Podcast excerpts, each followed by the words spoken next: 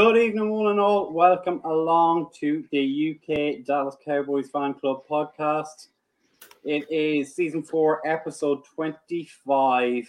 And once more, gentlemen, it is Victory Polo Tuesday. How are you both doing?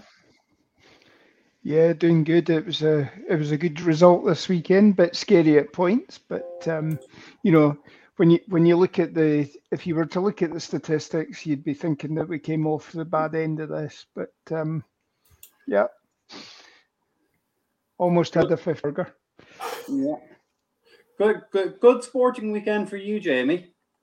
Oh yeah, I mean that was nice, uh, nice result Saturday night for Leeds, and then yeah, good day. I went down to Wembley on on Sunday for the last um, for the last NFL UK game. Um, it was good to catch up. There was plenty of people from the group um, met up pre-game. Uh, met a couple of people inside the stadium as well. So it was nice to see old and new faces. Um, so keep your eyes out for them for the games next year as well. So we'll do some more of the meetups. We, we fell by the wayside a little bit, but yeah, we'll, we'll, we'll, pick them up. And then obviously on the way back, we we um, me and my cousin dro- drove down. We did we did a day trip, so we ended up watching the Cowboys um, game on the on the phone on the way back, which is rather interesting.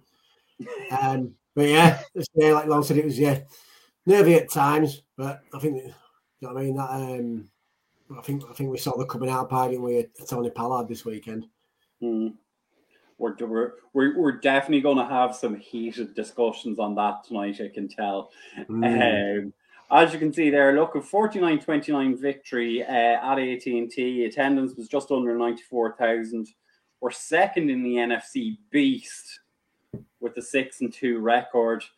Um, and I think we're in third we're third overall in the NFC. Obviously, that still only gives us the number five yep. ranking. But uh, yeah, good, good, good weekend. Um, that that team who we dare not call by name are still undefeated, but I think their time is coming. Yeah. Um, and I think I I think a lot of a lot of the power rankings now I'm seeing have us ranked in the fourth or fifth spot. Do you think that's a fair reflection? Have they really played anybody though? That's no disrespect to the teams around, but the players mm. we had a backup quarterback. Um, yeah.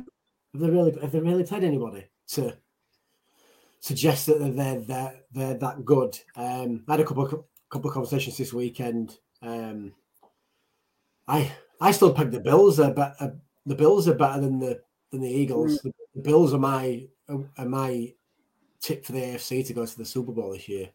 Yeah, and I think if if that team that we don't want to speak about get there, I think the Bills would wipe the floor of them. Yeah, I definitely, definitely, definitely see that. But um, as as always, folks, and look, it's great to see. There was a couple of comments in before we even logged in for tonight's show. Uh, get your get your thoughts in from Sunday's game. Um, as I say, Benny, great to have you along tonight. Um, and DJ Dog with a couple of comments here in terms of Jerry's going to spin on this uh, on Damone Clark, return to Tyron Smith, and trade deadline admission additions. So um, we are going to get to those, so don't worry about that. Um, so the first thing, obviously, look, I'm going to talk about in terms of injuries and updates surprisingly, I think, or unsurprisingly in my case, we didn't make any additions today. And in the last half hour, it's been announced that Trysten Hill has been waived. He was a healthy scratch on Sunday. Um, Damone Clark got 40 defensive snaps. We're entering the bye week and we've multiple injuries, especially in our secondary, um, which you know I think I think the bye week is coming right at the at the time we need it to get some guys healed up. Yeah, I completely completely agree. I mean, obviously you saw Donovan Wilson leaving the field, going into the locker room at one point, ran back out onto the field, finished off the game. Yeah, J- Jayron Kearse coming off at points as well. He was off and on.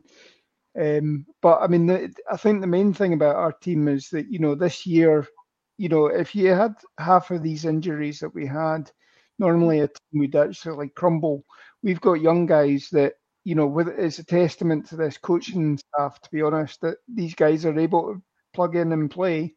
and you know, there's not really a hell of a lot of drop off. I thought Mukuamu was quite a physical presence as a safety uh, yeah. on Sunday. Um, you know, Markquese Bell was in a couple of snaps as well. And then as for Damone Clark, I mean, Damone Clark ended up playing 40 snaps because Anthony Barr went down with an injury as well. Um, you know, and 70, still played 17 snaps on special teams as well. So, you know, for somebody who was literally thinking, "Oh yeah, I'll just be playing special teams," you know, to, to, to then suddenly, yeah, I think he was standing on the sideline and George Edwards shouted on him, and he's like, "What? What?" You know, and it's, you know, he had to go and find his helmet quickly and get on the field. So, um, yeah. I think, yeah, I, I, think the the way we're trending, you, you generally see, don't you, that teams make additions that are pushing up in towards the playoff spots. Um, defensive side of the ball, I'm not really surprised that we didn't make any moves in terms of in terms of bringing in. I mean? Apart from we needed to shore up the middle on the defensive line. Uh, def- uh, yeah, I'm sorry on the defensive line, just because we were a little bit sketchy on, the, at the run, and we seem to with Hankins we've done that. Um, think if anything, I would probably like to have seen maybe a wide receiver come in just to give us a little bit more of a veteran presence. Mm-hmm. Um, but CeeDee Lamb's coming on week by week. Um, I mean, Gallup's there. Brown's shown that he can he can do he can he can at least hold down the third dry receiver spot. Mm. Um, dare we say the name, but there's still a guy out there that's a free agent that's pretty much fit now. I I I'd, get what you mean, um, but if if you want that veteran help and someone that's a bit of a dynamic receiver, there's there's always Odell Beckham out there. Yeah. Um, I, I wouldn't I wouldn't press the panic button. Like I say, I think like you say that this coaching staff seems to be heading in the right direction. With the defense is playing well. Yeah, is, I is think there any need to to bring in somebody else when other really, especially even like say a wide receiver maybe four at a push, they're going to come in at. So I, I'm not gonna I'm not gonna worry too much about bringing anybody in. Hmm, yeah, Person, per, personally, look, I don't want that circus coming to town. Um, by all by by all reports which are coming out of America, is that he's waiting on a phone call from the Buffalo Bills. And look, if he wants to go to the Buffalo Bills, good luck to him. You know, he's he's he, he seems to be a front runner, and you know, look, he's earned it. But I wouldn't want him anywhere near my team. But Lauren, I'll give you your your, your say on it. Yeah, I, mean the fact that he's coming off an ACL injury, um, you know, we've already got one receiver coming off an ACL injury this year, and you know we've only just managed to get him back into the game this week. Uh, I think the game plan was obviously skewed to get him in as as often and as early as possible. Um, you know we still don't, you know, Washington's only a, a, couple of weeks away. I think, you know, I think the plan is to start activate his window this week. Um, you know, we don't know what we've got in Washington. Play a couple of weeks with Washington, see how he goes, and then, you know, eh, then pull the trigger if OBJ is still there. But, um, you know, and there there was talk with doing a deal with Houston, but um, mm-hmm Houston, the their wide receiver there, um, can't really mention him by name because that's that's tampering. But um, yeah, he, uh, so just just a bit of breaking news. Just the guys from Blogging the Boys have just put this out.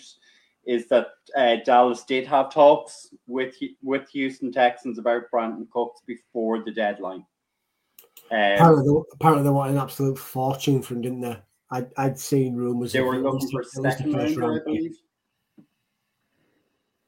So, yeah. Uh, yeah. Um, I'm just trying to have a quick look down through the ar- article here. Um, yeah, just basically they couldn't figure things out in the end. And I mean, you were looking at an absolute fortune in taking his contract on from um, from from, from what it was. Um, I think you were looking at something like 18 million. And good evening, uh, Joe Exotic. How are you, sir? uh, yeah. What's happening? Paul, Paul, I'm disappointed. We, we mentioned this in the group. Man. Where was the where was the glass smashing Stone Cold Steve Austin intro when you walked in? Man, I forgot my beers. You know. you, you need to leave and come back. nah, I've got one more. I've got one more Halloween party, which is after Halloween. So I, need, and I still need to keep this for a week. So I love the fact though on the pictures that although you did the Joy's like you still had a Cowboys hat and still repping every opportunity. Absolutely. I was wearing my cowboy socks, I was wearing my Cowboys hat. I yeah. always rip when I'm I love it, man. always. But but guess what though? I did win uh, best costume, so hey. There you go. That was a plus point. Aye. Three bottle of apples. Uh, was it strawberry sauce? Was it? So I tanned that within within ten minutes. That's no surprise. Nah, no surprise with me, my man. Yeah. So just just just just bringing you up to speed, Paul. Just um, there, there's been an article there from the guys on blogging the boys that said um, Brandin Cooks. There were talks before the trade deadline, but it couldn't get a deal organised. Um, you know, obviously they were looking for a second round pick as well as someone picking up his his huge contract. So, you not know, a chance for a second, not a chance. Yeah, I mean, considering Michael Lamb is on the hook for the next few years, at the end of the season, we have to make a decision on CeeDee Lamb. I think unless you're bringing in someone as a veteran on a very minimum amount of money, you weren't going to see a wide receiver coming in. No, no. I mean, I mean, there, was there's from what I can tell, there's there is other wide receivers out there, but the, if there was like the, the creme de la creme, the ones that you could have thought between them was obviously Moore, um, Cooks, and there was one other name I can't remember who it was, but basically, but uh, knowing us, we'll probably end up getting frisked in terms of our trade value. Like yeah. it always seems to be us. Like it's like, oh, the Cowboys interested. What's up up to a second? it seems to be that market and value. Like whenever we're interested in any trade whatsoever, mm-hmm. it, it's just too expensive.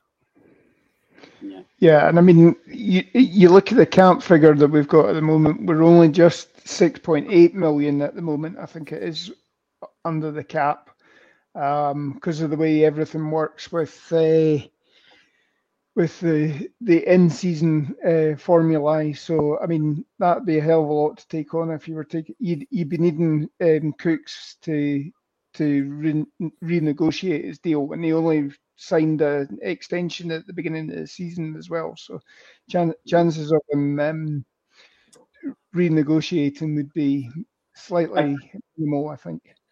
Lauren, correct me if I'm wrong on this, but I think the, the, the deadline to restructure any deals couldn't be done after four o'clock yesterday. I think I read that somewhere that you can't restructure a deal after yesterday. Right. So okay. Well, that, you were on the hook right, for his yep. his his salary this year. Right. So that that that probably also played into the Cowboys' um, thinking. But the, the the the other significant news, obviously, it's broken the last half hour. Trysten Hill has been waived. Um, Massive. anybody mm. surprised by that? Um, to, to a certain extent, to, to, a certain extent, I am a bit surprised. Yeah. Um, I mean, I thought he was actually coming on nicely. Like I know it was, I know it was a contract year and stuff like that, but um, but wish him all the best. Um, he, he will get picked up by another team. He mm, will. Yep. Right. Um, but yeah, it's he was one of those players that just never really managed to get the cylinders going since he was drafted. Like, was it four years ago? Like, yeah, had, had, 2019. He, he, was pretty much redshirted his rookie season, and he was barely got any game time. Like, like he got injuries in his second season, and last season he was like in and out, in and out. He did show glimpses of good things, and this year, he, same again, glimpses of good things, but not enough to be a starter for a second round draft pick. So, uh, unfortunately, it's just one of those ones that just never worked out. Do you know, yeah, I'm, I'm, I'm, I'm same same boat as you, Paul. I think if it would have been during pre-season, it would not surprise me. But like you said, the longer he, he stayed on the roster and he started, not not massive numbers, but he were, he were making a little bit of an impact for a Mm. role player. So kind of, I think a little bit out of left field for, for where we are in the season anyway. Yeah, I mean, well, we'll take example last week's game, not against the Bears, but um, God, who did we play last week? The Lions. Lions, Lions. but like he was, he was probably one of the, the ones that really stood out in that game. Like I don't know how many tackles for losses he had. I think it was like two tackles for losses he had in that game. But Mm. yeah, but hey ho, but wish you, wish him all the best, and uh, hopefully he doesn't play good against us in the future. So Yeah. So the, the the other point here, I so Joe's kind of mentioned it as usual. Jerry hasn't has done nothing again. DJ Dog has kind of brought up the point. The spin will be that Damone Clark's came in, Tyron Smith's on his way back, and we haven't added anything for that reason. Are any of you disappointed we haven't added depth? I will say Well, this. uh, oh, oh, sorry, oh, sorry, you go, Lauren. The the one thing I would say is people are people forgetting that we did trade for Hankins last week. Now, you know that is you and I were talking last week, Brian. You were saying when was the last time we made a trade that wasn't draft related? And Yeah. You know, we, what was it? We had to go back to 2019, I think it was, or something like that. So, um, 2020, I think, was what it was. It was, or it was two years, twen- yeah. yeah, so 2020, two years. So you Mhm. can't say he hasn't done anything. And, you know, by all accounts, there was, you know, if, if you believe the rumors, we were in talks about Bradley Chubb. Um, What? you know, Oh, yeah. well, this is this is news to me. No, so, somebody has posted saying that Yeah. um, Miami outbid the Seahawks and the Cowboys for Bradley Chubb. Now, you know, uh, uh, somebody then said that it was it was a case of fake news and all that sort of stuff. Mhm. You know, as Bryan Broaddus says, when you're when you're in the front office, the the one thing you should do is obviously identify an area of strength and build on that. Um, you know, that's that's like your your front office 101. Um, so I could quite believe that we've we've done that. Um, but um, you know, obviously, and I mean, even Je- Jerry has been uh, on the record this week saying that you know he's realizing that his own personal window for getting another championship is closing.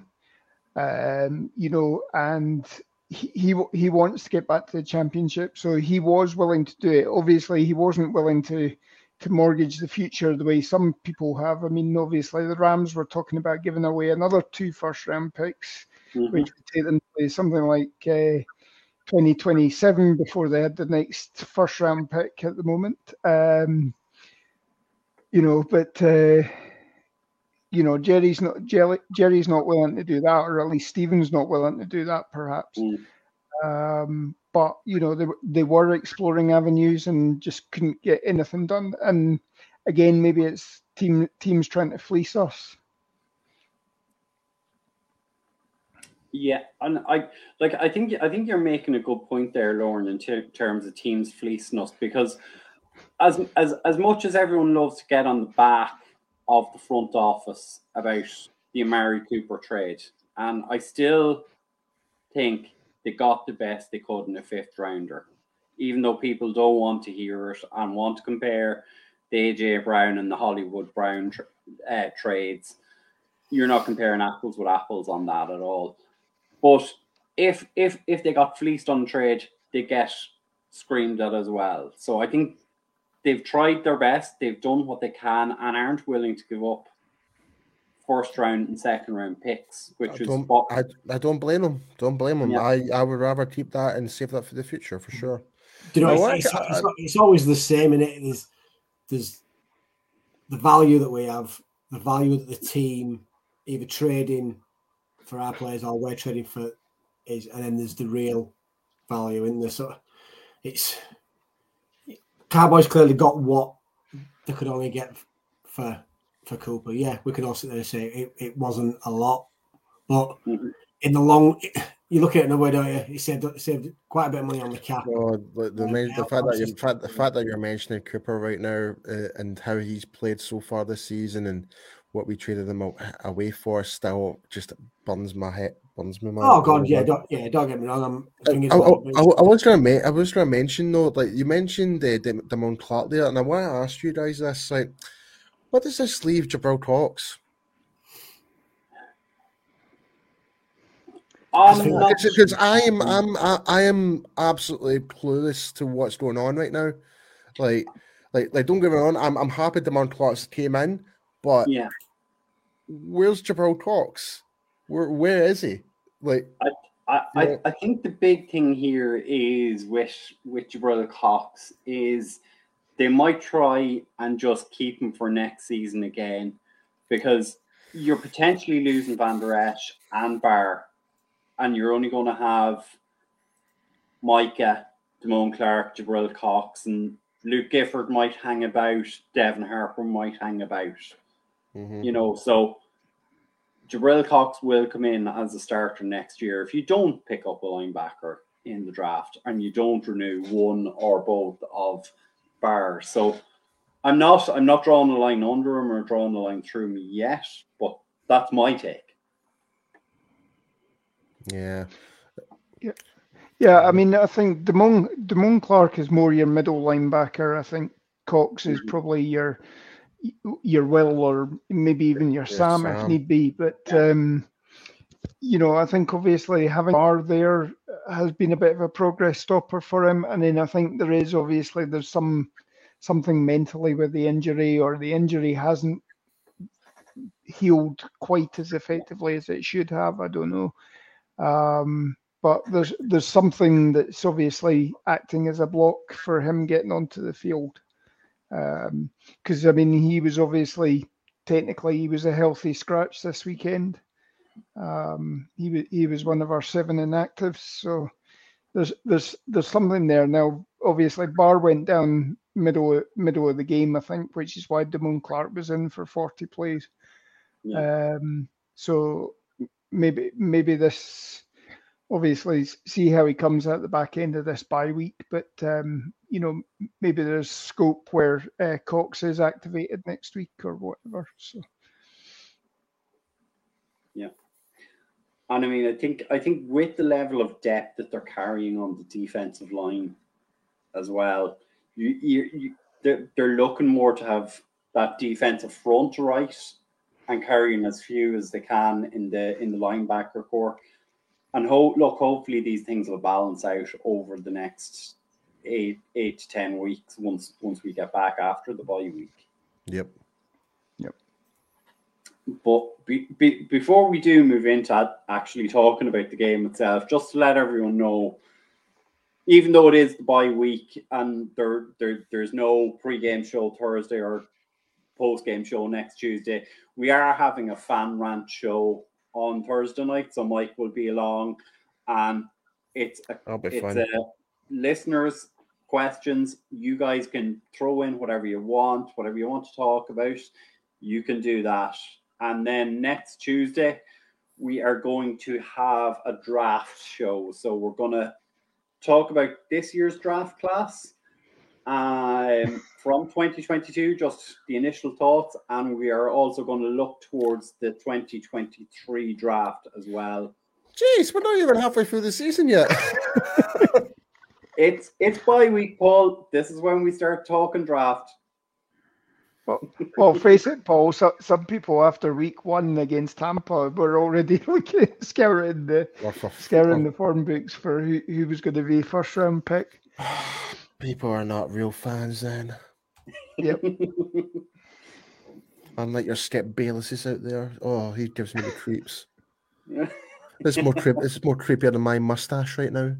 and, on, and on that note, we'll move over to.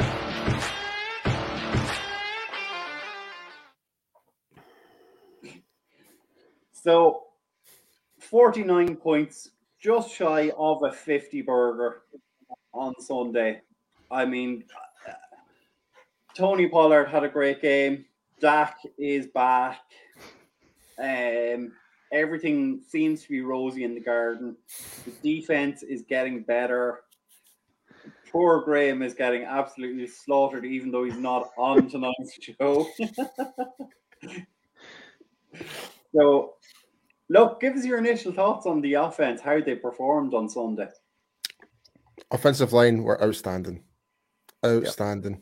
Yep. Like that, that for me was Tyler Biadasz's best ever game in the Cowboys jersey. Like, I, and I think like since he started going with uh, Duke Manyweather, we're seeing him like yeah, did have a rocky start to start the season, like obviously with Tampa and stuff like that. But we're seeing a continued progression with Biadasz game by game by game. He's not giving up any pressures or hardly any pressures. I don't even think he's actually giving up any sacks within, according to PFF, I, I believe. Uh, I'll need to double check that, but he's been phenomenal, Biadasz, mm-hmm. and and and I was one of his biggest biggest critics last year. It's like like he was like one of the weak points where he just wasn't getting into the right position, wasn't making the right blocks, but it seems to have really got his head screwed on, and we're we're starting to see a massive improvement in the continuity within the uh, offensive line as well. And and I was just about to see say this big shout out to our, all of our tight ends, not just number 86, but all of our yeah. tight ends for mm. some of the blocking they did in that run game, particularly Ferguson. Holy crap. That was like like I, I, when he sealed the edge in, my goodness, like I, I don't know what else to really say, but our basically our run offense was on point in that game. It's nothing to do with Tony Pollard. It, like Tony Pollard looked great, but even if Zeke was in there, he would have still got, I would say, probably the same amount of yards uh, or whatever on that, like in terms of fair distribution. That so it would have been like a touchdown for Zeke, a touchdown for Pollard, or whatever not. But even still, all the credit needs to go down to the actual guys that made those blocks to open those gaps up for Tony Pollard. So big, big shout out to those guys. Yeah, I mean, you still saw flashes of Tony Pollard. Tony Pollard is, in some respects, watching him run is a bit like Barry Sanders, where you know, for every uh, extended run play that he has, you still get tackled eight yards in the backfield on the next play or what have you. So he, you know, where Zeke is very rarely has a negative yardage play. You know, Tony Pollard seems to rack them up. Um, I think the offense this week, you know, they kept Dak moving as well. So, you know, you you didn't expose Tony Pollard in terms of his pass protection as well. And all Tony Pollard really had to do was stand there and get run over half the time, you know, when he was blitz protecting, which is, you know, that is that is blocking if essentially anything more than that, and you you're liable to get called for holding in this league. Um, but yeah, I think Pollard obviously did have a monster game, but I mean, you, you think he only had 14 touches again, you know, and the, the, the sort of distribution between him and Malik Davis, um, you know, was pretty much as, as you would expect if Zeke was in there as well. You got to feel for Malik Davis because Malik Davis should have got the the touchdown. I think you know it was literally you know millimeters that his foot had crossed the line supposedly. Mm-hmm. Um, but then you you wouldn't have seen the good um, touchdown celebration with uh, Ferguson and Schultz if if uh, Malik Davis had scored. So. He looks at Pollard as well. Looks at, for me looks, looks more of an accomplished runner now. When he when he first come into the league, seemed very sketchy at times, always kind of trying to bounce to the outside. Whereas now you see him, he's not afraid to go up the middle um, and mm. let let the players develop a lot more. Um, so, say early on, especially with with rookie with rookie runners, they're kind of they're a bit too excited, aren't they? And you see that a lot in the running. But he's, I think, it was mentioned on on the broadcast as well as I was driving home. Um, seems to be now getting to to the stage now where he, you could see him as an as a, a free a, a free down back, whereas he was never never that to start with in the first few years of his of his career. Um, it's certainly going to be interesting because I'm sure he is well in this contract year for Tony Pollard as well. Yeah, it is. Yeah. contract year. Like, Always seems like, the same in the contract year. These these kind of players ball out a lot more. I It's going to be Look- interesting. looking towards 2023, I don't think I think we're in the last Baker's dozen of Tony Pollard's games as a Dallas Cowboy. I don't think we're going to be able to afford him to renew him. Um, and you know, I I I'm I'm surprised we haven't had a lot more comments in on this so far this evening. And look, it's something we probably should talk about. You know, what happens when Ezekiel Elliott is fit again? Because he should be fit coming out of the bye week. Like, I think they've been sort of splitting this snaps maybe 60 40 in Zeke's favor. I've no problem if it goes to 50 50 in terms of in terms of snaps. You know, there's there's a role for both of these guys. Well, there's a role, but Zeke's contract's going to dictate the fact that he's going to start. You don't pay a running back Mhm. that much. Or let's say, say that not just a running back. You don't play pay any player that amount of money on a yearly basis and have him warming the bench, regardless if he's Yeah. producing or not. Um, but then you can also flip flip it on the other side though. This is this could potentially be Tony Pollard's last year. Could could this be Zeke's last year? Because it's going to get to the point where the Cowboys are going to be able to have the luxury of being able to eat some of that contract. They say that's not saying I want Zeke off this off this roster, but you've got to make Yeah.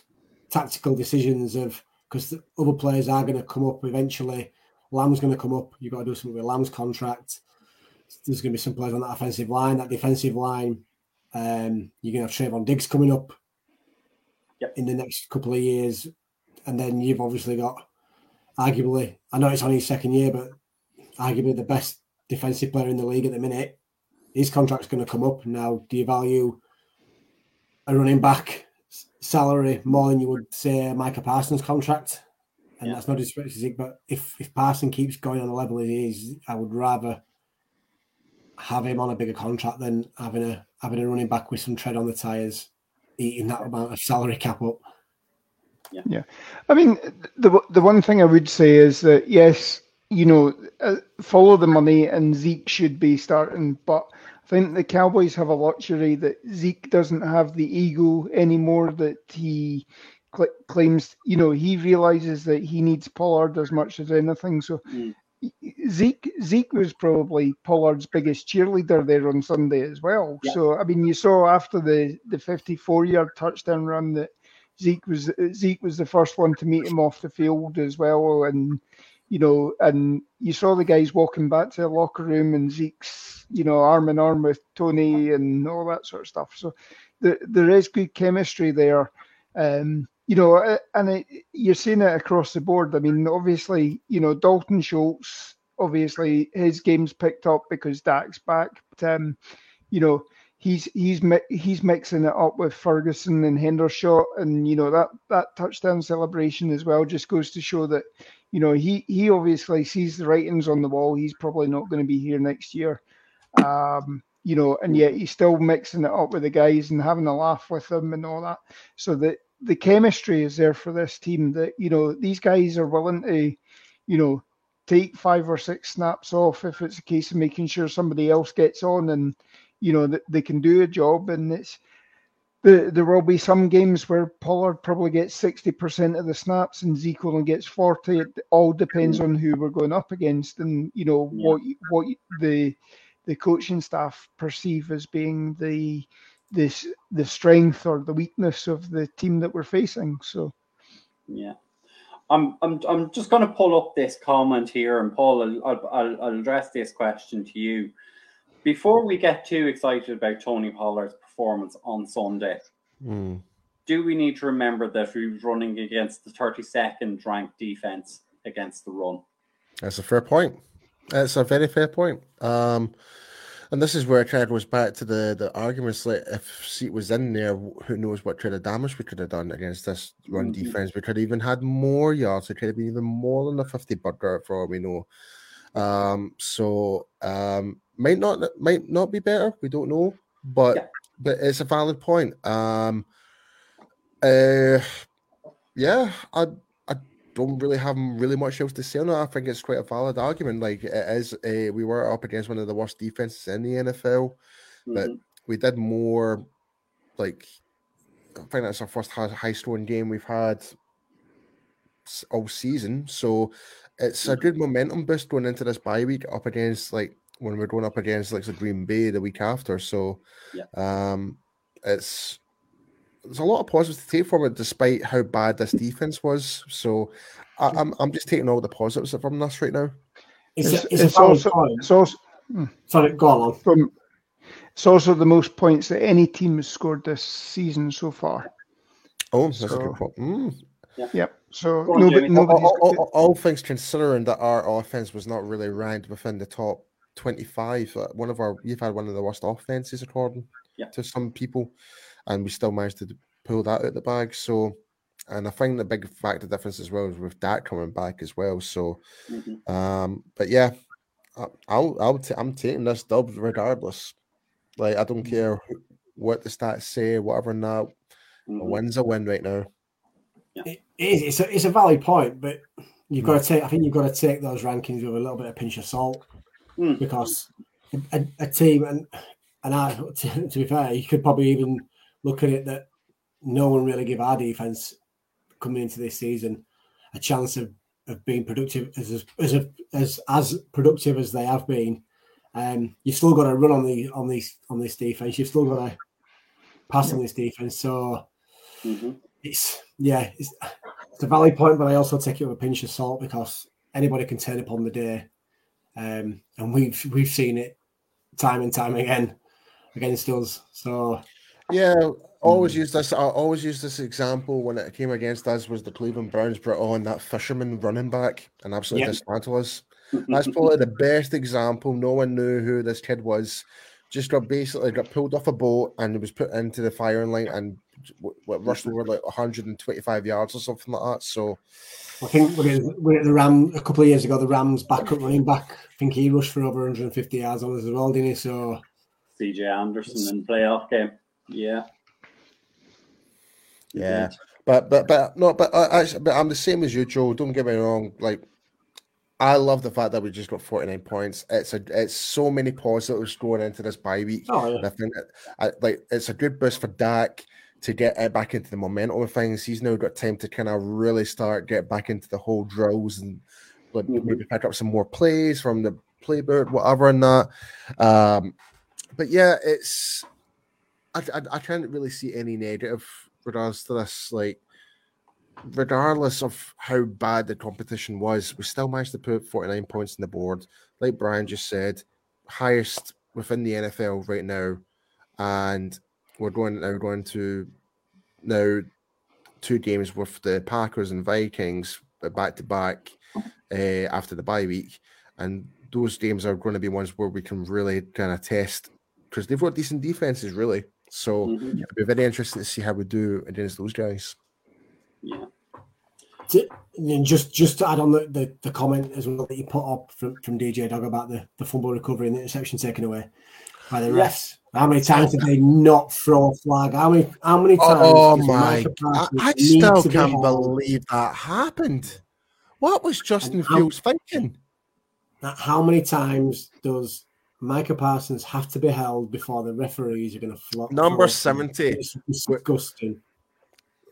That, yeah, through that whole game, number seventy for the Bears. I don't know what his name is, but mm-hmm. he should be. He is an absolute disgrace. The amount of holding calls. I think and I can't remember who was playing on right tackle as well, but he was holding up Dante Fowler Jr. really bad, and, and and there was a nasty uh, yeah, there was a wee twist there, and it's like, and there was no flag being thrown for it, but that little that little twist there could actually e- easily rupture an ACL or anything mm. like anything could have caused a, a, severe injury, and nothing was getting nothing was getting thrown for it. It was absolutely shocking.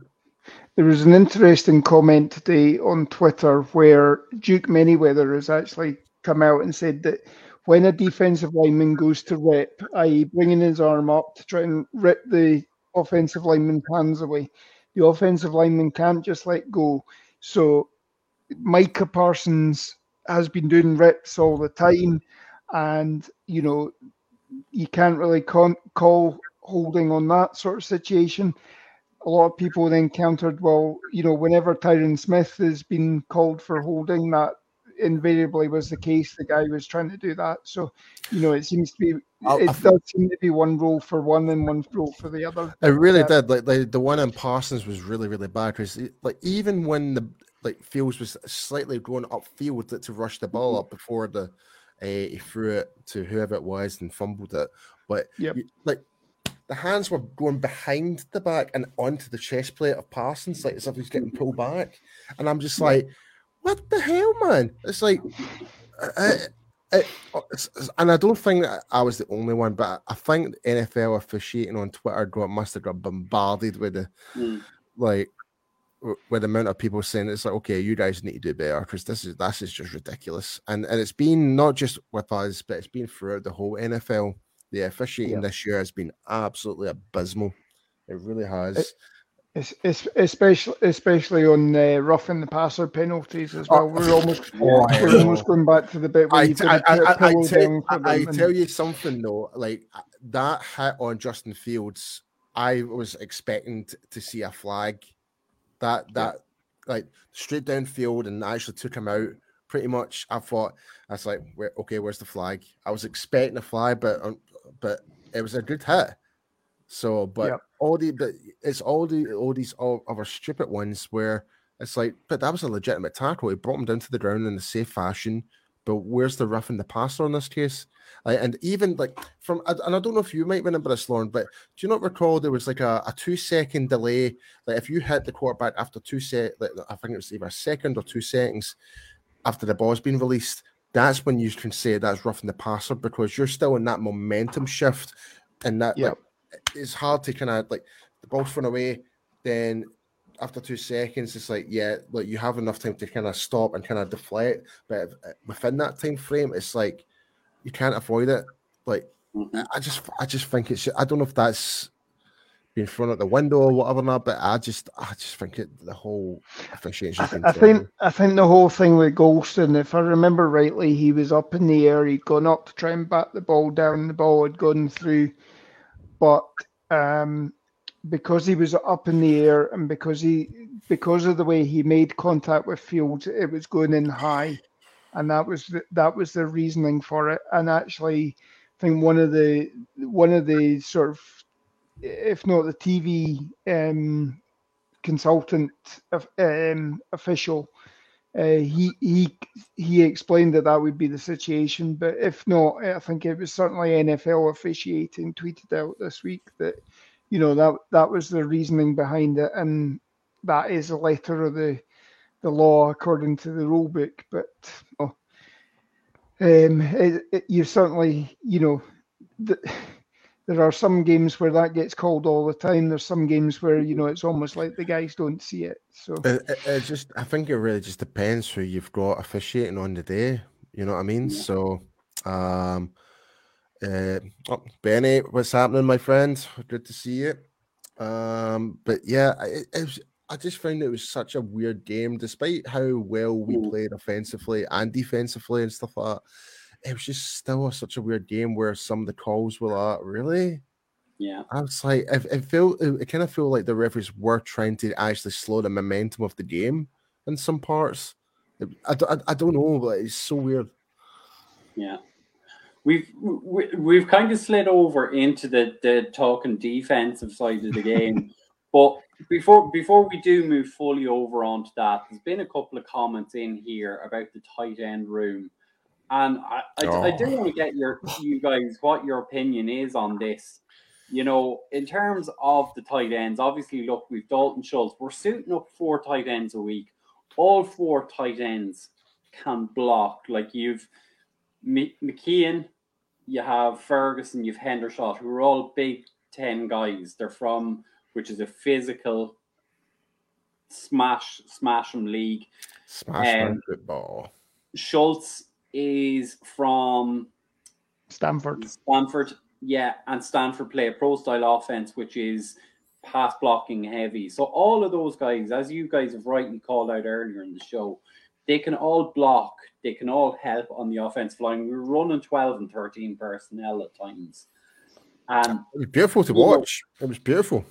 yeah, I mean, is is that is it a thing of the the, the tight end room is set for the future, or do you see tight end being something that gets addressed in the off season because Schultz is not going to be retained? No at chance. million a I, year. I know. I, well, I'm I'm I'm confident he's not going to be here next year. Like, Yeah. I, I've got my re- I've got my reasons behind it, but I'm not uh, obliged to say, unfortunately. Like, Yeah, uh, so uh, uh, it's just a it's just a, a, wee- a, a little bird was telling me about about something why. So, um, but I just don't expect Dalton Schultz to be here next season. Um, it's it's definitely all down to more or less contract and pre- uh, how he's being utilized within the Cowboys right now, so, and he's not happy about it. So, um, but yeah, um, but in terms of like the Hendershot and Ferguson, man, game by game, I'm more excited to see what these guys can do further on and f- like game by game. So, um, but with with with at least what you're saying there, Brian, like when it comes to um Schultz for next year, like which we're saying he's unlike he's very unlikely he's not going to be here. I still think we might address an, another tight end in off season or again in the draft. Like, Yeah. Yeah, Like- defi- definitely at least a tight end free, aren't we? Like you say, I think. But Yeah. I think, I think a lot like of a, us will. a, late, a late rounder in the tight end position, a late Mm. rounder, a guy's in like that you're saying the Big Ten league or something like that. It's Yeah. a tight end, so just to kind of keep that same momentum going, type of idea. So I think that's where they're kind of looking for that identity in terms of that part of that group. So that's definitely worth something to kind of keep note of. Yeah, I mean, I, I, again, I think the, the main thing is obviously the coaching this year from Lunda Wells is obviously oh um, yeah, getting these guys up there. But um, what you what you've got to remember is we were sitting here during the draft, and you know we're watching all these tight ends going off the board, and we're going, "Oh God, you know who we're going to end up with?" And we ended up getting Ferguson in the fourth, and I was quite you know, happy about it. oh, I know, I know, but I think we'd we'd just missed out on who was it? Oh, the Isaiah yeah. Likely. Uh, and just- the, there was the- the, there was the tight end that went to Baltimore as well. Yeah, yeah. So we missed out on a couple of those guys, and you're thinking, oh, should we have, should we have um, taken him around earlier or whatever? You know, Hendershot as well. I mean, Free Great agent, well, well, well, well, no, no, no, free, no free undrafted agent, free agent. undrafted. Yeah, yeah. Yeah. Sorry. yeah. So picking those guys up, that's that's brilliant. So again, that's our front office turning the stones over. Uh, Proving, proving you know- us, uh, proving us fans once again that we're actually on the wrong side of the stick. I'm still maybe not, maybe not so much the Amari Cooper trade, but still. But in terms of drafting, they seem to be on on the ball right now. Well, did you did you see Amari Cooper try and throw a pass last night? I haven't. I haven't. Oh, he he he, he had an end he had an end around uh, option Mm. pass, and he threw it straight into the uh, Cincinnati Bengals defensive back. The, the wide receiver wasn't 15 yards in in the area or anything like that, so that was pretty terrible. Um, but I think one of the things as well I liked in this game was the way that uh, Kellen Moore was actually catching the Bears defense off off guard because obviously you saw three tight ends on the field, and you know that was bringing on the Bears' big defense. And then they were going, they were they were bunching the three tight ends off the line, out wide, and everything like that, and and working the screens. And you know, obviously we had a we had a discussion on Thursday night, Paul, um, as part of the, a part of the pre-game show about you know will we ever see screens again? And I think you know there were a couple of screens there um, you know, we were we were moving the ball with that as well. So it's adding it's adding little tri- um, tricks without actually making it too exotic. You're adding little intricacies that you know people are having to guard against, and you're you're catching them out and and playing playing the advantages to yourself as well. And Lauren, I don't know if you're reading my mind or not, because I was going to say this was my final question in terms of the offense. Look, we've we've all ragged on Kellen Moore in recent weeks for some of his play calling and some of his dubious play calling, but we have to give him credit this week in terms of like his first four drives, perfectly scripted, all resulted in touchdowns. He seemed to cut out the the BS in terms of exotic plays and just played football. And I think the way the team performed with Dak back at quarterback, being able to distribute the ball, played to everybody's strengths. Yeah, I, th- I think so. And I mean, you know, it's no surprise as well that Dak was actually able to run this time. And I think you saw a couple of instances. I think Dak must have ended up with at least 30 yards rushing, um, which again adds adds an element to the offense, which makes it difficult. I think you know, obviously our third down efficiency this time was helped by the fact that the Bears defense was, um, you know, giving up so many yards on first and second down that you literally had to sneeze over the line and you were you, you were you were getting the first down on third down. So um, you know, it all worked well. And then of course getting off to the hot start and scoring on the first four possessions. Um, mm-hmm. you know, that that certainly helped. Yeah. And just a couple of the comments there from Joe and DJ Dog in terms of Dak. Dak looked like the Dak of old. His demeanor out there was oozing leadership. And then Joe has come in with was it Kellen Moore's play calling or maybe Dak being back that made Kellen Moore look better. I think it's it's it's kind of a combination of what both guys are saying in that Dak is Dak was there. He is the leader of this team. He exudes a calmness which flows through the whole offense. And, you know, that makes Kellen Moore's play calling better. I, th- I think as well. I mean, I, again, I'd mentioned this last week on last week's show that, you know, Dak's not actually um, making as many audibles at the line this year mm. um, since he's come back. And, you know, maybe that's, you know, as he said, from standing on the sideline and watching all these plays progress from the sideline, he's yeah. getting to see it from a different thing. So he's he's seeing different things that you know maybe if, if he was going through his keys pre-snap um, earlier um, before this time off, he'd be sitting there going, right, okay, I'm going to check out this and I'm going to go to something else. You know, mm. he, he's not he's not going kill kill all the time. He's not audible audibling and you know the, the plays that Kellen's probably sending in are actually the or you know the plays that we're running are the plays that Kellen Moore's sending in. So um, yeah. as opposed to the plays that Dak's changing out to.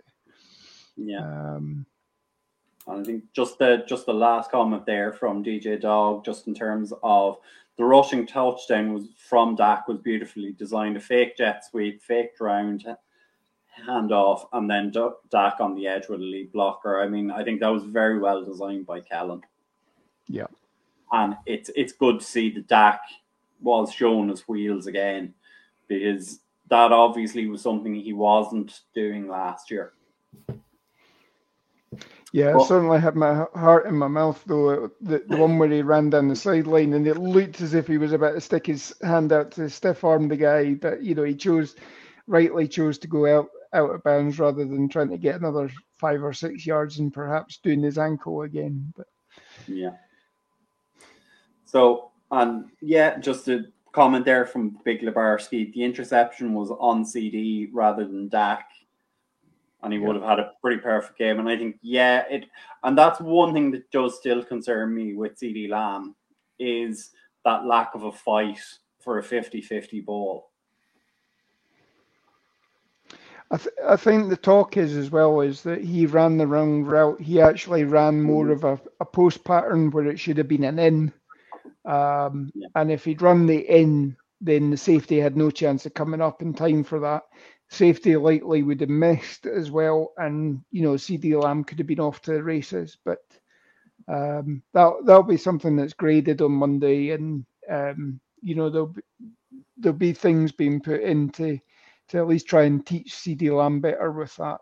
Um, and hopefully, you know, that'll work later on in the season. Yeah. So I think look, we're we're we're just shy of an hour into the show, and we did have a little bit of talk about the defense, but let's flip it over.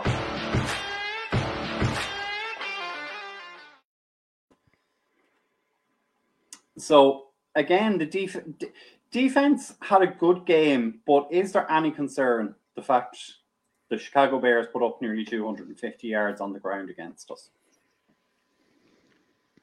No, I think we've I think, I think they showed. I think they showed the week before. I think didn't they go over for, over two fifty the week before? I think really this is their third, third, week running that they'd had it. So yes, if, if if a team's on a roll like that, it, it regardless of who you got, it's it's hard to stop in it. If it, it's a just a little bit of momentum in a groove. Yeah, and we we we, we try to shore it up um, with the with the Hankins trade. Mm. Maybe a week or so too early for him. I mean, to make a massive impact. Um, we know he's a good run stopper. Um, yeah. Let's say if we, if that trade were made maybe two weeks ago, I think that might have been a bit of a different outcome up the middle. Um, I think not too concerning. I think I, I, don't, I don't, I can't envision another team running that much on us as as the season progresses. I think, I think, I, I tend to disagree with you in that one. Ooh. Yeah, like I'm just looking at, I'm just looking at her st- schedule just now. Like, despite how what you may think about the New York Giants, but you can never say back off and Saquon Barkley right now. And we saw what Daniel Jones can do in a run play option. Like so, all those rushing yards do add up as well. Because we did speak speak about Justin Fields in the pre-game. Mm-hmm. Like he had like 52 yard, like 55 yards in the first half from rushing. So, and we did get to see him do that against us because the pocket collapsed. He decided to leave the pocket. So, it seems to be our Achilles heel. Like whenever we're we're just too aggressive, that seems to be. I mean, it's not a bad thing. I like yeah. the fact where I love the fact that we're being aggressive when it comes to the pass rush and whatever and that, but it comes with a cost. And that opens up the gaps for like so if the pocket collapses on the quarterback and there's a gap, they're going to run through that. And next thing you know, they're like 10, 15 yards upfield. So th- that plays a part to it as well. But in terms of like the running backs, though, like the whole Hankins thing, yeah, I, I think it's I, I, agree with you in that, Jamie. I think it maybe been a bit too soon for him to come in, but he still contributed. Yeah. I hmm. can't I, can't I can't argue with that, but I just think if that's if that's the only thing we need to really work on is just ensuring that our we're we're just closing up those inside gaps a lot more. I think I think you know this game was it was a tale of two halves in some respects. That you know, if you look at the the stats after the first half, yeah, um, both both both yes. Mon- both Montgomery and Herbert were um, kept in check pretty much in that first half, and it was obviously Justin Fields was doing the running. Um, I think maybe Dan Quinn made adjustments in the second half or at halftime that you know try and crack down on uh, Justin Fields, and then you know obviously that takes away from your effectiveness from stopping like uh, Montgomery and Herbert um, because they they did their biggest damage in the second half, I think. Um, you know, and, and then obviously Fields still has the elusiveness that he can get away and get down the field. But I mean, but as I say, this is the and the, you know the the commentators were making a big thing of this. This is the third week running that they've had back to back to back 200 plus yard rushing games, and to to to to go back to the last time the Bears did that, you're talking. I don't even think I think it was back to when Gale Sayers and Co were running the backfield, so 1960s. So you're not even talking when Sweetness and Co were were in the in the offensive backfield in the late 70s and early 80s. So yeah, I'm just I'm just looking at the like in terms of like the scores and stuff like that. Like second half, the, the Bears had their most success in terms of putting the points in the board. They scored 17 points in the second quarter, and the third, third and fourth quarter there were six points each. Um, so even though they were be, maybe more effective in terms of moving the ball against as in the second half, perhaps as you're saying there, Lauren, but the end of the day they didn't take full advantage of it. So. Yep and again, that kind of goes back down to the rest of the defense that they did their job and they managed to keep them down to only 12 points in that whole second half. Yeah. Yeah. So I'm just going to pull up Christie's point here. Parsons' touchdown was my favorite part of the game. Go on, I, Jamie.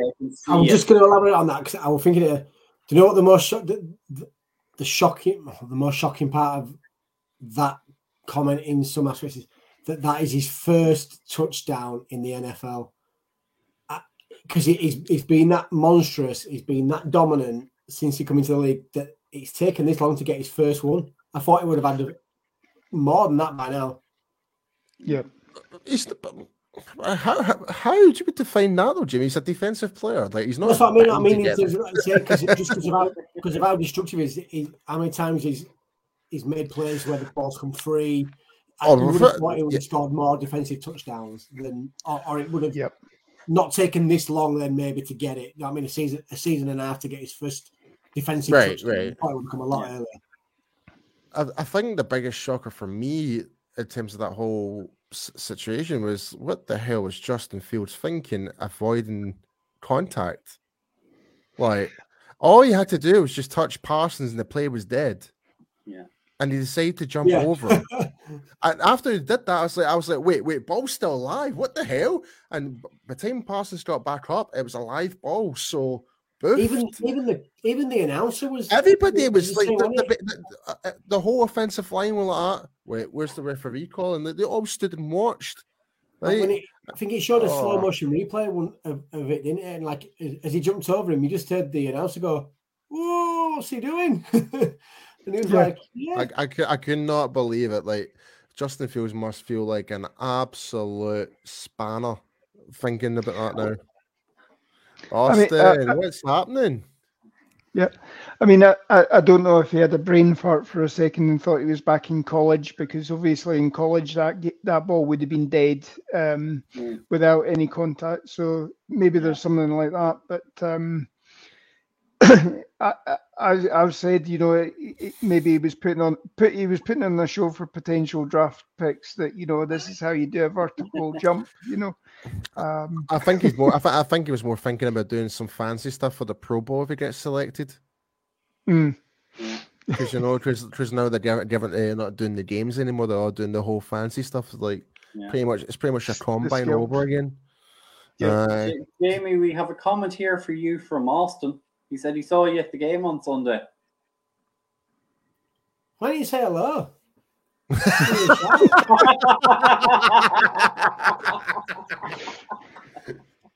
I'm disappointed Oh. now. You could have had a picture and Oh. everything. Oh, that would have been. Picture, Oh, a pine, Jaeger. Oh, oh God, you and Jaeger. Oh, jeez. And That's to be fair, they would turn it down. I think I think Ian and Sue were very dis- Uh, he Ian says and he. very Well, apparently, well, apparently, Austin says. Oh, hold on, did. hold on. You did say hello, Jamie. Were you that mad with Jamie? I only had two you- pints. I'm trying to think. Two, you only had two pints. My backside, no chance. Yeah, we, we, we only we drove down for day. Me and my cousin we drove down for day. I'm trying to think. I can't remember. Anybody, I, I apologize. I honestly can't remember seeing anybody. I was rushing to get in. You all right, mate? I must not have heard you. Apologies, mate. I must not have heard you. Because I, I can't, honestly cannot remember seeing anybody in a, in a, in a Gallup jersey. So I apologize. Aus- Austin, what, what Jamie's trying to say, he had not two pints, but he had two Jaegers, and it really hit his system Oh, quite was- quickly. Yeah. and, and he's and, and he's he's right. Yeah, I did have I did have I did have my white Romo jersey on. Yeah, so apologies, Austin. I um Ah! ah no way. I know no. It's come to me now. i I feel like I, it was outside the stadium, wasn't it? It was outside the stadium as we were walking round. Now I didn't. to be fair, I didn't see the jersey I had on. Now I can remember. But yeah, I didn't see the jersey. That's what This is, threw me when you this, said this is, this is absolutely brilliant. That's, no, that's, that's yeah. No, that's, that's what that's what threw me. Oh, Threw me that's harsh. You know, it, it threw it threw me when he mentioned the, the jersey because I um I can't I can't remember seeing any any I can't remember seeing the jersey. I can remember seeing the Cowboys the, the- just the, the jersey. It's like self but not the number. And Yeah. shouting back, yeah, I remember now. Apologies, Austin. Yeah, like I say, it was it was the Gallup comment that threw me. yeah. Labarski's not letting you away with any of that, Jamie. No. But look, get get getting back to talking about it, and sorry, I'm just going to try and pull the comment up here. Um, there was someone. Uh, should we be concerned about the health of our defensive backs? Because Malik Hooker was a scratch for Sunday. Um, Kearse and Wilson both went out, so we had Mukuamu and Bell in at certain points. Um, we've lost Jourdan Lewis for the season, Anthony Brown is not playing well. You know, so are we concerned with this with with our secondary? Mm, somewhat. I'm not in danger zone concerns. Yeah. I, I do feel with the system that we've got from Dan Quinn, and it's very plug in and play right now. So Yeah. it doesn't matter who we put in. I think they can still put in a good shift. So um, I do agree, though. Brown's not being the best. Like I'm really, I'm really hoping Brown really makes up a standout game because I've been saying for weeks, like I was really hoping he would get be the one that makes a pick six, but Yeah. she's not been. It's just not been happening right now. So, uh, but yeah, I, I, I certainly think the health is an issue, especially with the safety. I mean, obviously, you know, I think the bye week has come at the best time possible because obviously you had Malik Hooker resting this week. You you you lost both Wilson and uh, Kearse, you know, at various points during during the game, and you had Mukuamu coming in. You had Markquese Bell.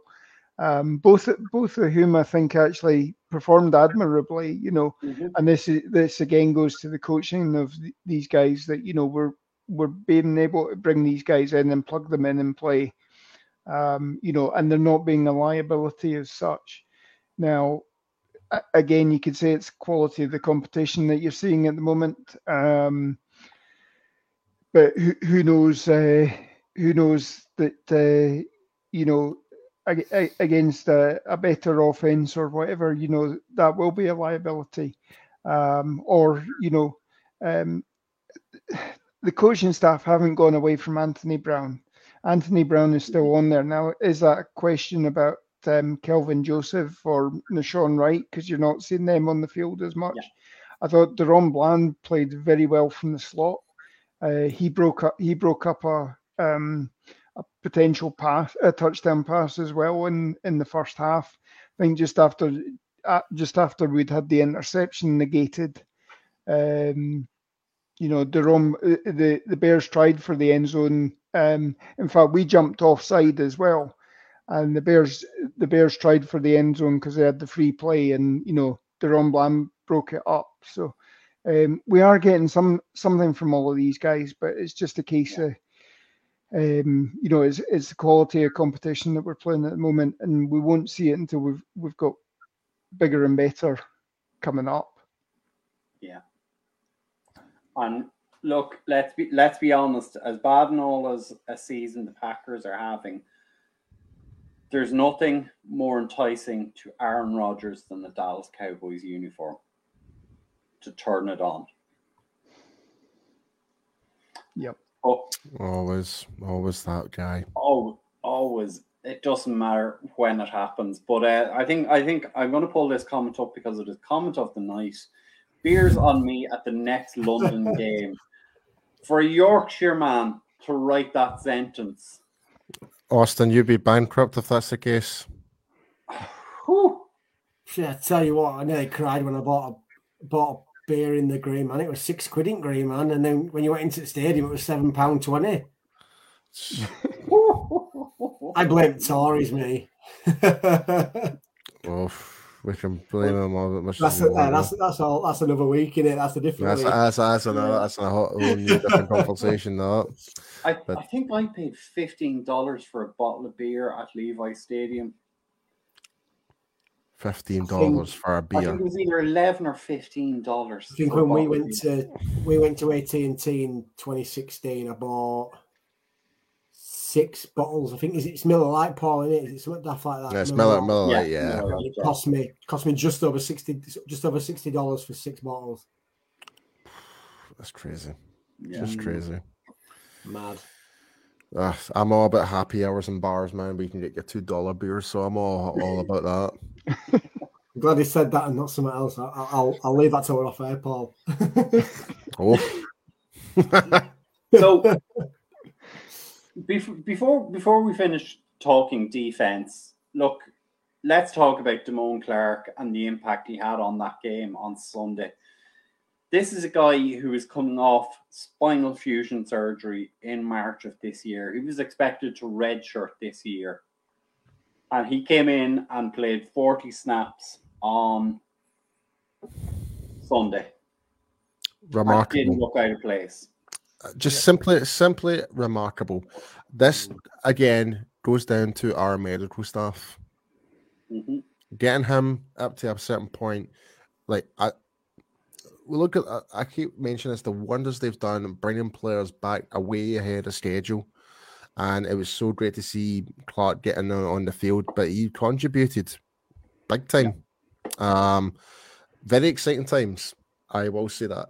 Very exciting times. Um, but again, big shout out to our medical staff for what they did for that, what they did for like some former player Jaylon Smith. They did it for numerous players with so many injuries and that, and they've always seemed to come back ahead of schedule. Even Michael Gallup came ahead ahead of schedule. Yeah, I think just getting any kind of snap out of him this year is a massive bonus because there were, there Oh, were talk- the- one of the- yeah. he wouldn't even potentially wouldn't even played one snap. So getting getting him on the field is in his like I say in his first year as well is is just a massive bonus. And like I said, it wasn't even a disappointing performance for it. He, he came on No, in- in he good looked, he looked, he looked decent for what he did. I mean, I'm just looking at the stats just now, like six total tackles and one solo. Yeah. I mean, Yeah. that, that's Yeah, fifth, right. uh, that's that's fifth highest within of, within our whole defense. Highest was obviously uh, Wilson, then Kirsten, Diggs, then Vander Esch, then it's Clark. I mean, top in the top, you're in the top five within our whole defense that contributed. So, and I, I, I think it's just remarkable. So fair play to him, outstanding. Um, I was trying to say And as as of Labursky my says, he was he was clocked on next next gen stats at 22 miles an hour. So he was uh, he was I think he was involved in chasing down one of the the fumble plays as well. Um, and um, you know he he clocked the 22 mile an hour. Um, you know, and he, he's showing off the speed. He was asked at the end of the game, was he thinking about his neck, and he said no. So again, that's that's good. But goes back to the goes back to the going back to the medical staff. I mean, they're the Yeah. ones that identified the problem as well back in the combine. So, um, you know, they did us they did us a favor because he could, have, you know, if no if nobody had uh, identified that, he could have gone in the third round, uh, second or third round. You know. Yeah, sitting third round, the next thing you know, he could be out for two or three years, regardless, like if they even never got that sorted. And we Yep. managed to get our, managed to get ourselves in a bargain essentially. And and if you were to kind of go back and say, what uh, like do you expect to see Damone Clark playing week seven in the NFL this year? You'd be like, nah, not a chance. And uh, yeah, we're getting the bots coming in now. Great, blocked, blocked. There we Nice go. Hmm. No one wants to see that. Right, I did. How we're gonna how we're gonna get the link?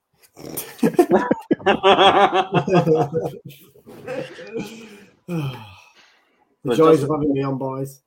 DJ Dog just bringing up the point there that Britt Brown is one of the most important people in the organization. Absolutely, Yeah. absolutely, one hundred percent. Um, we do have a question there from Labarski. I'm just going to throw it to you. Seeing as we did talk about wide receivers and maybe picking someone else, um, James Washington will he make a difference to this team? Yeah. Personally, I say no, and I said that in the off season. I don't think he's going to add anything, but I'll let you gentlemen have your say on it. I think he will, just for the fact it gives us an extra weapon on the field. Um, there's only only so many you can cover, so somebody's going to get free if you've got an extra wide receiver out there. Yeah, I mean, he- he's a former Biletnikoff Award winner in college as well. So, I mean, they don't hand that award out willy nilly. Um, you know, it just so happens he, he he went to Pittsburgh around the time that Ben Roethlisberger's arm suddenly, you know, lost all its power. So, he, he- and you know, he then lost out to get obviously guys that were capable of handling screens and things like that. Chase uh, Chase Claypool, who again is is no longer with the Steelers today as well. He's he's Yeah. been traded off today. So uh, ironically to to the Bears as well. So um but you know Washington uh, if if he gets back in this you know obviously they'll be activating his 21 day window this week. I think the plan is um you know, if they get him back on the field, we'll see. He has the speed that can t- take the top off for defense. So again, that's that's a factor in this as well. Um, but and he should have had a lot of learning study time in the in with the coaches as well. So we'll see what comes of it. Yeah. So before, before we do get out of here, obviously we want to give a little bit of love to our special teams contributors. Brett Money Maher went 100% again this week. And Bryan Anger, I think this might be a record. An 83 yard punt and a 71 yard average punt distance. Yep. That was some, Yeah. some length that on it.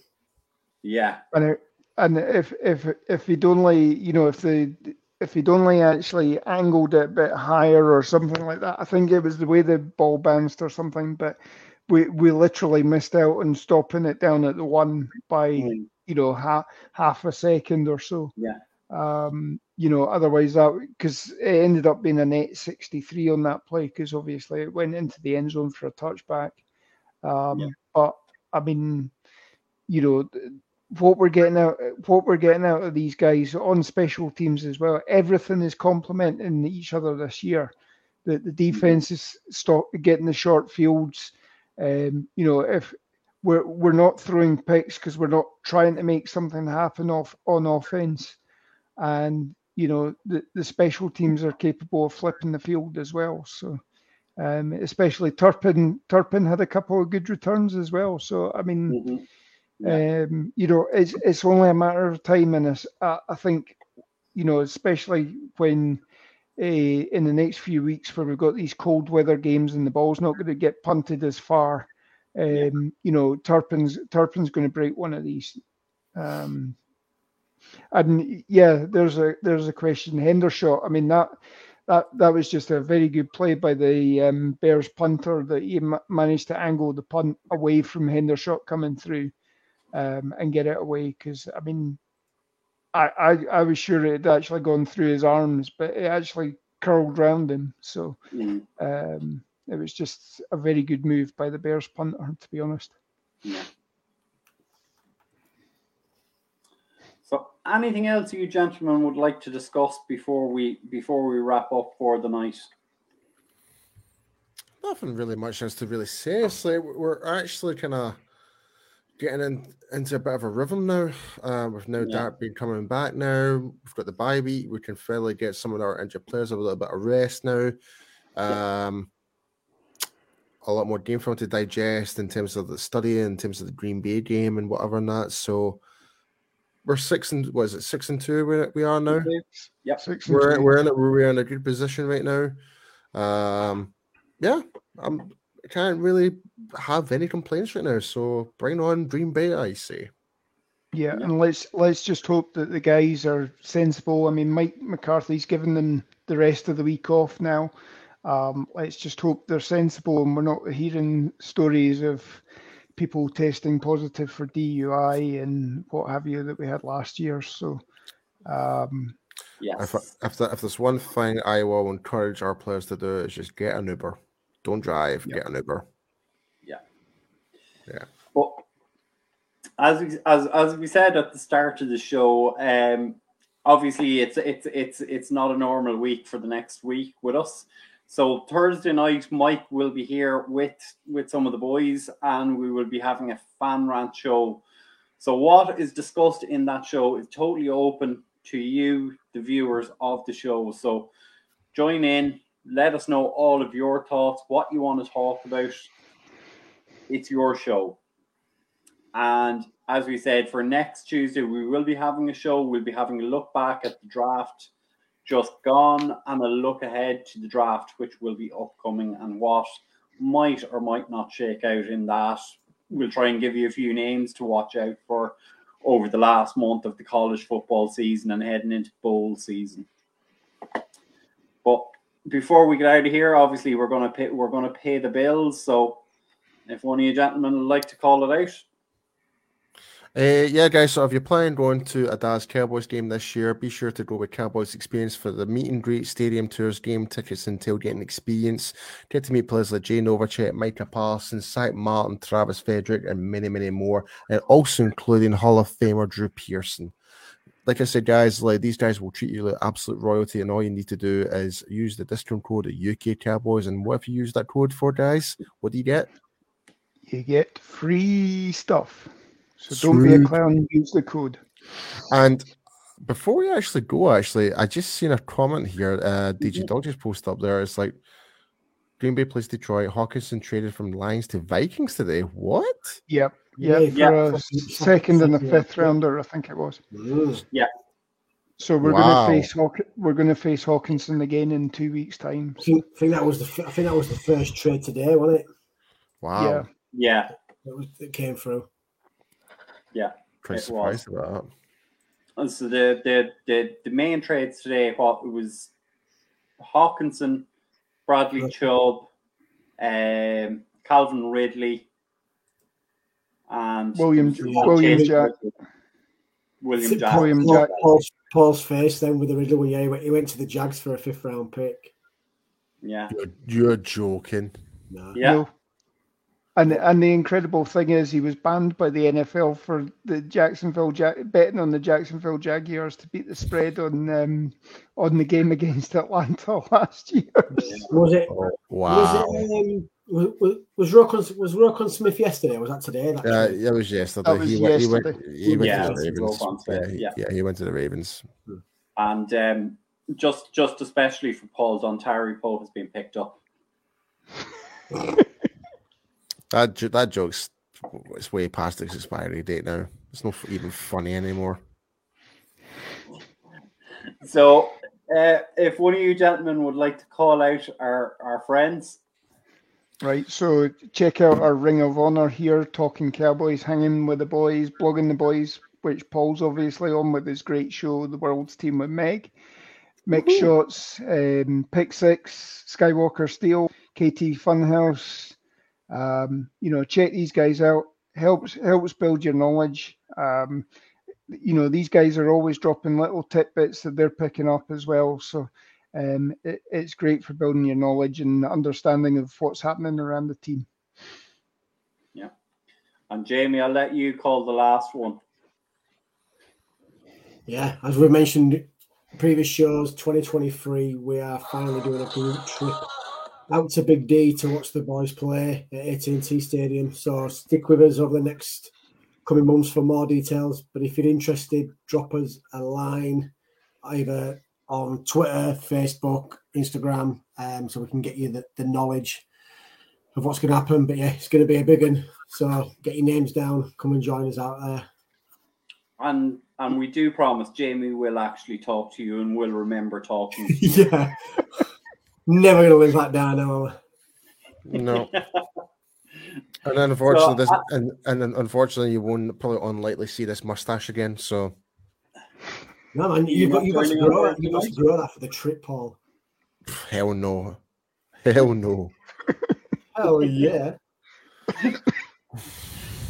So as we say, everyone, look Thursday night, nine o'clock here in the UK and Ireland. Um, I think it's actually four o'clock on the East Coast and three three o'clock Texas time. Yeah, I think it's I think it's back to five hours at the moment till the US Yeah. clocks go back. yeah. Yeah, I think, yeah, I think it's, it's So- about a week or we're about a week or two in front Yeah. of daylight savings, aren't we?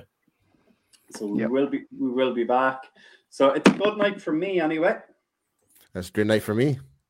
It's a good night Right, from me. stay safe. Go Cowboys.